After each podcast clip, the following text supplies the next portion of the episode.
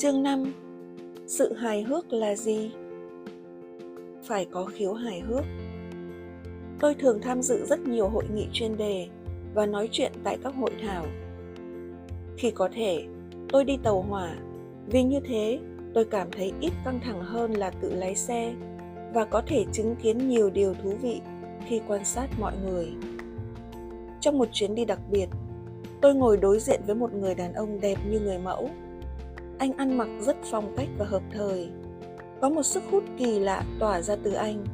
Đấy là chưa kể đến vẻ lạnh lùng của anh. Tôi nhìn vào mắt anh đôi lần và khẽ cười. Trong khi cố tỏ ra mình là một người phụ nữ dễ mến và đáng yêu.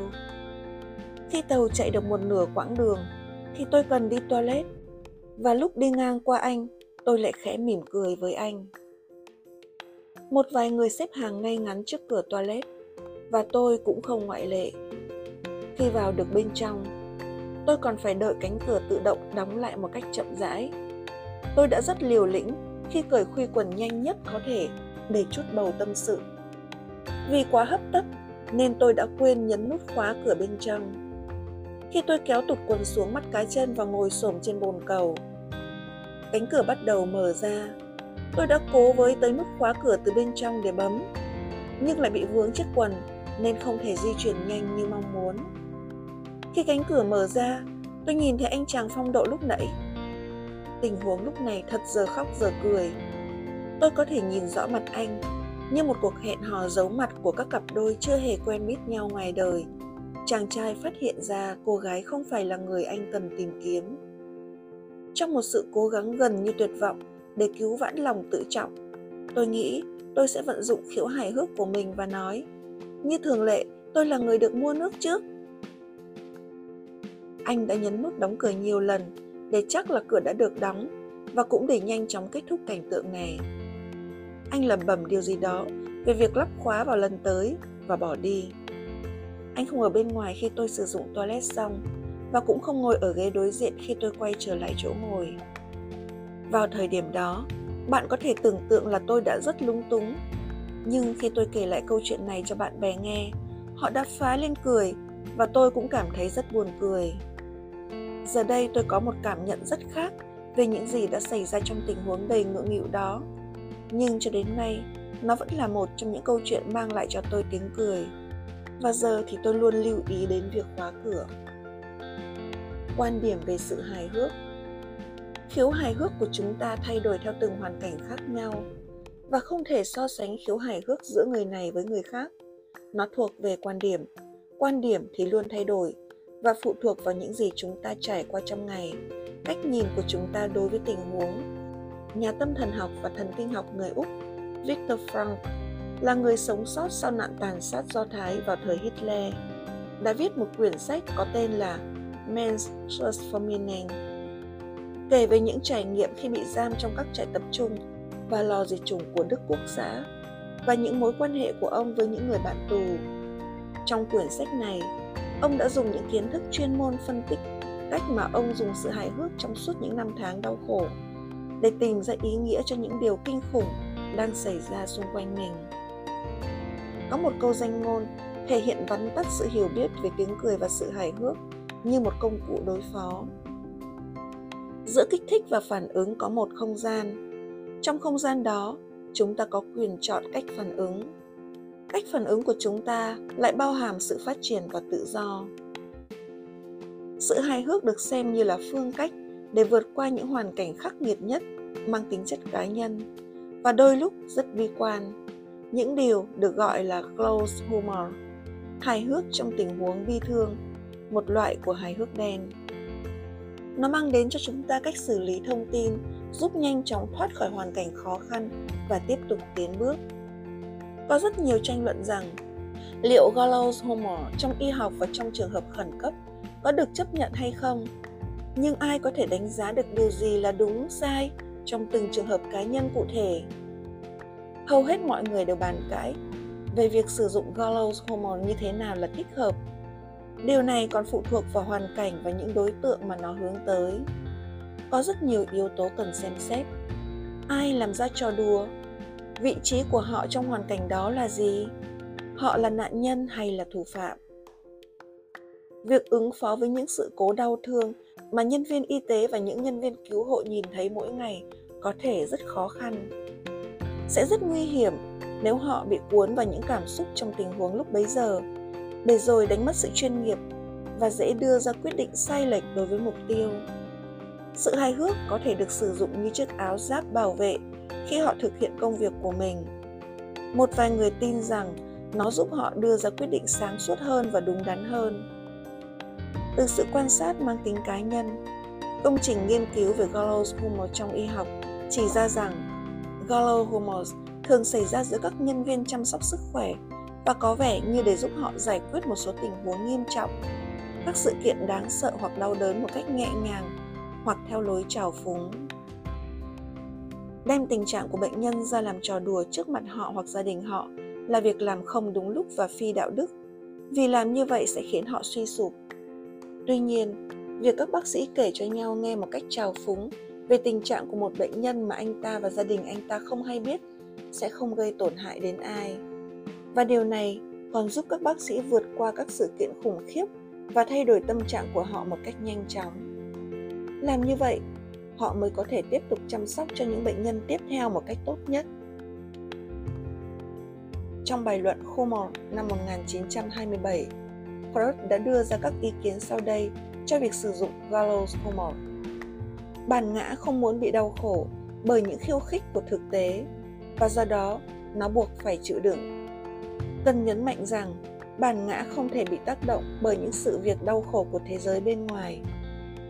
Trên thực tế, những chấn động về cảm xúc chẳng qua chỉ là cơ hội để nó đạt được niềm vui. Tóm lại chúng ta có thể sử dụng sự hài hước để kiểm soát cảm xúc của bản thân và vượt qua những hoàn cảnh khó khăn. Freud quan sát thấy rằng việc này là một hành động mang tính kháng cự. Bằng cách làm cho kẻ thù nhỏ lại thua kém hèn hạ hoặc khôi hài chúng ta đã có được niềm vui khi nghĩ rằng mình đã vượt qua hắn khi sử dụng sự hài hước chúng ta luôn phải tìm hiểu cách sử dụng nó.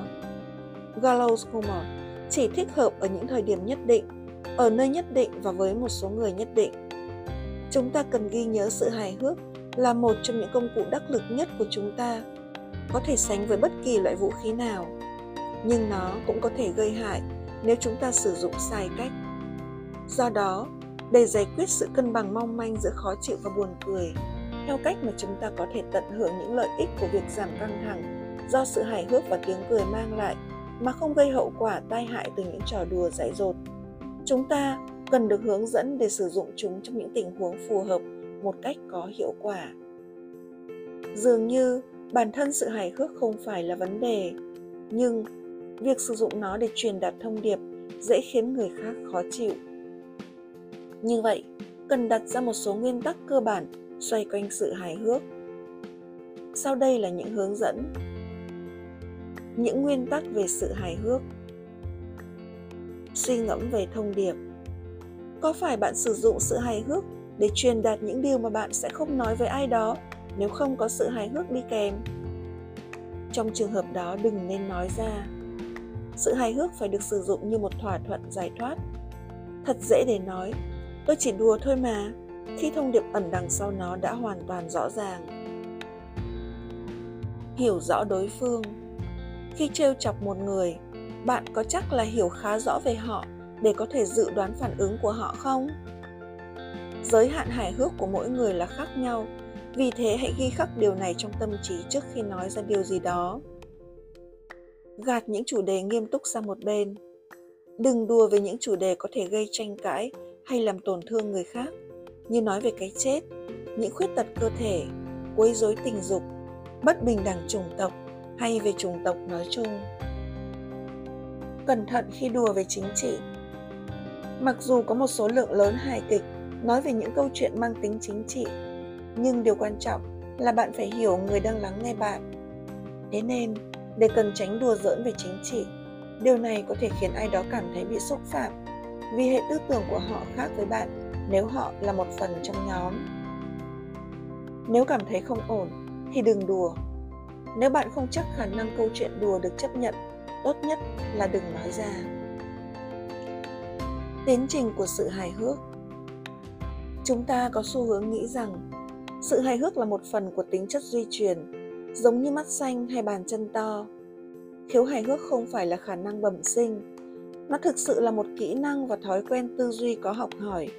Nó tiến hóa và phát triển trong suốt thời thơ ấu, đồng thời bị ảnh hưởng bởi những người xung quanh. Cách cư xử của chúng ta và những gì chúng ta nói ảnh hưởng đến cách cư xử và phản ứng của người khác đối với chúng ta.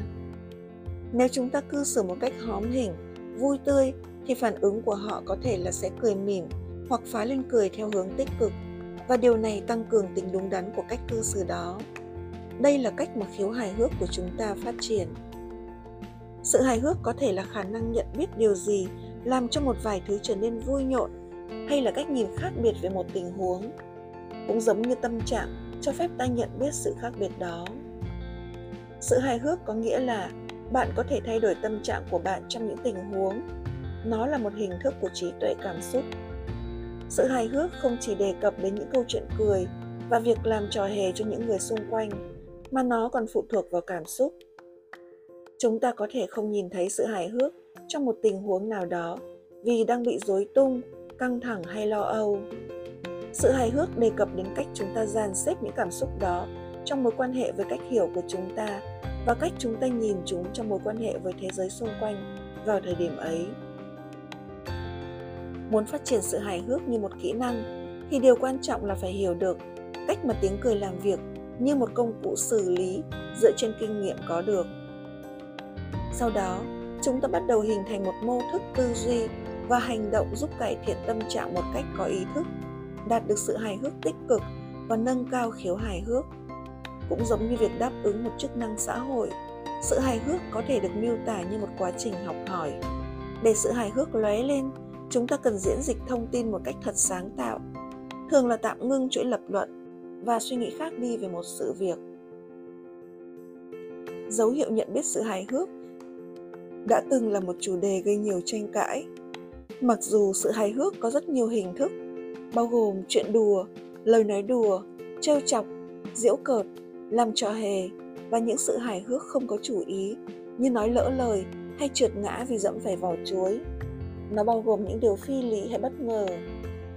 Những hiểu biết về thế giới tạo ra quan điểm cá nhân và quan điểm này đột ngột được thay đổi một cách buồn cười hay kỳ quặc.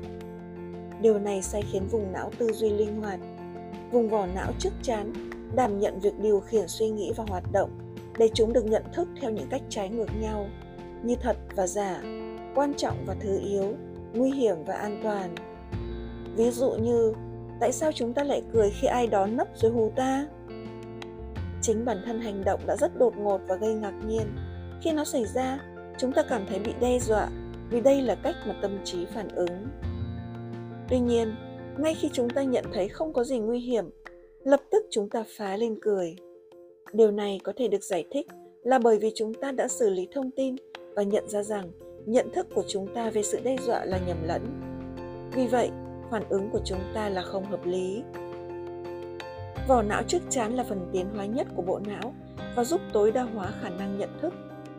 Nó cũng là vùng não nhạy cảm nhất để phản ứng với sự căng thẳng. Ngay cả khi hơi căng thẳng cũng có thể khiến chúng ta không suy nghĩ liền mạch. Có phải bạn đã từng ở trong tình trạng rất căng thẳng và chợt quên mất thông tin đơn giản nhất? Đây là cơ chế phòng thủ được biết đến như phản ứng chiến đấu hay bỏ chạy. Khi phản ứng chiến đấu hay bỏ chạy được kích hoạt, các tế bào thần kinh bốc cháy và các chất hóa học như adrenaline, noradrenaline và cortisol được phóng thích vào trong máu. Tất cả năng lượng và sự chú ý đều tập trung vào điều mà ta cho là mối đe dọa và ta cũng chuẩn bị sẵn sàng về mặt thể lực lẫn tâm lý để tự vệ hoặc bỏ chạy. Phản hồi của não là để phản ứng một cách nhanh chóng. Vì thế, chúng ta có thể lờ đi mọi thứ khác, bao gồm logic và lý do, làm cho nó gần như không thể nhìn thấy mối đe dọa vừa mới kết thúc. Sự nguy hiểm không phải lúc nào cũng là vấn đề về thể chất. Trên thực tế trong xã hội hiện đại, phản ứng này thường được tạo ra bởi những căng thẳng trong công việc hoặc các mối quan hệ. Với bản chất của nó, hệ thống chiến đấu hay bỏ chạy đã bỏ qua trí tuệ thuần lý của chúng ta, nơi mà niềm tin của ta được cân nhắc kỹ lưỡng hơn, nơi mà quan điểm và khiếu hài hước của ta cư trú. mối đe dọa của sự nguy hiểm có thể làm méo mó suy nghĩ và chúng ta thu hẹp sự tập trung vào những thứ có thể làm hại mình. Lý do của việc chỉ ra điều này là nó không chỉ là hệ thống tư duy của chúng ta, đều tác động lên sự hài hước, mà còn là hệ thống biểu cảm của chúng ta. Nếu không ở đúng trạng thái cảm xúc, chúng ta không thể suy nghĩ một cách lý trí và khai mở tư duy linh hoạt. Vì vậy, để xử lý thông tin dưới góc nhìn hài hước, chúng ta phải ở đúng trạng thái cảm xúc. Do đó việc sử dụng các phương pháp đã được mô tả trước đó. Trong trường hợp đầu tiên, việc đạt đến trạng thái cảm xúc bằng cách sử dụng những tác nhân gây cười, bạn có thể phát triển khiếu hài hước để có được góc nhìn, hành động và phản ứng tốt hơn. Sự hài hước và tâm trạng tốt thường đi đôi với nhau khi sự hài hước có thể gợi lên một phản ứng cảm xúc vui vẻ. Những nghiên cứu về tâm lý học đã chỉ ra rằng, việc tiếp xúc với sự hài hước sẽ giúp tâm trạng trở nên lạc quan hơn bản chất của sự hài hước về mặt xúc cảm cũng được thể hiện rõ qua nghiên cứu hình ảnh não. Việc tiếp xúc với các bộ phim hoạt hình hài hước sẽ kích thích mạng lưới phản hồi đã được biết đến trong hệ thống limbic của não.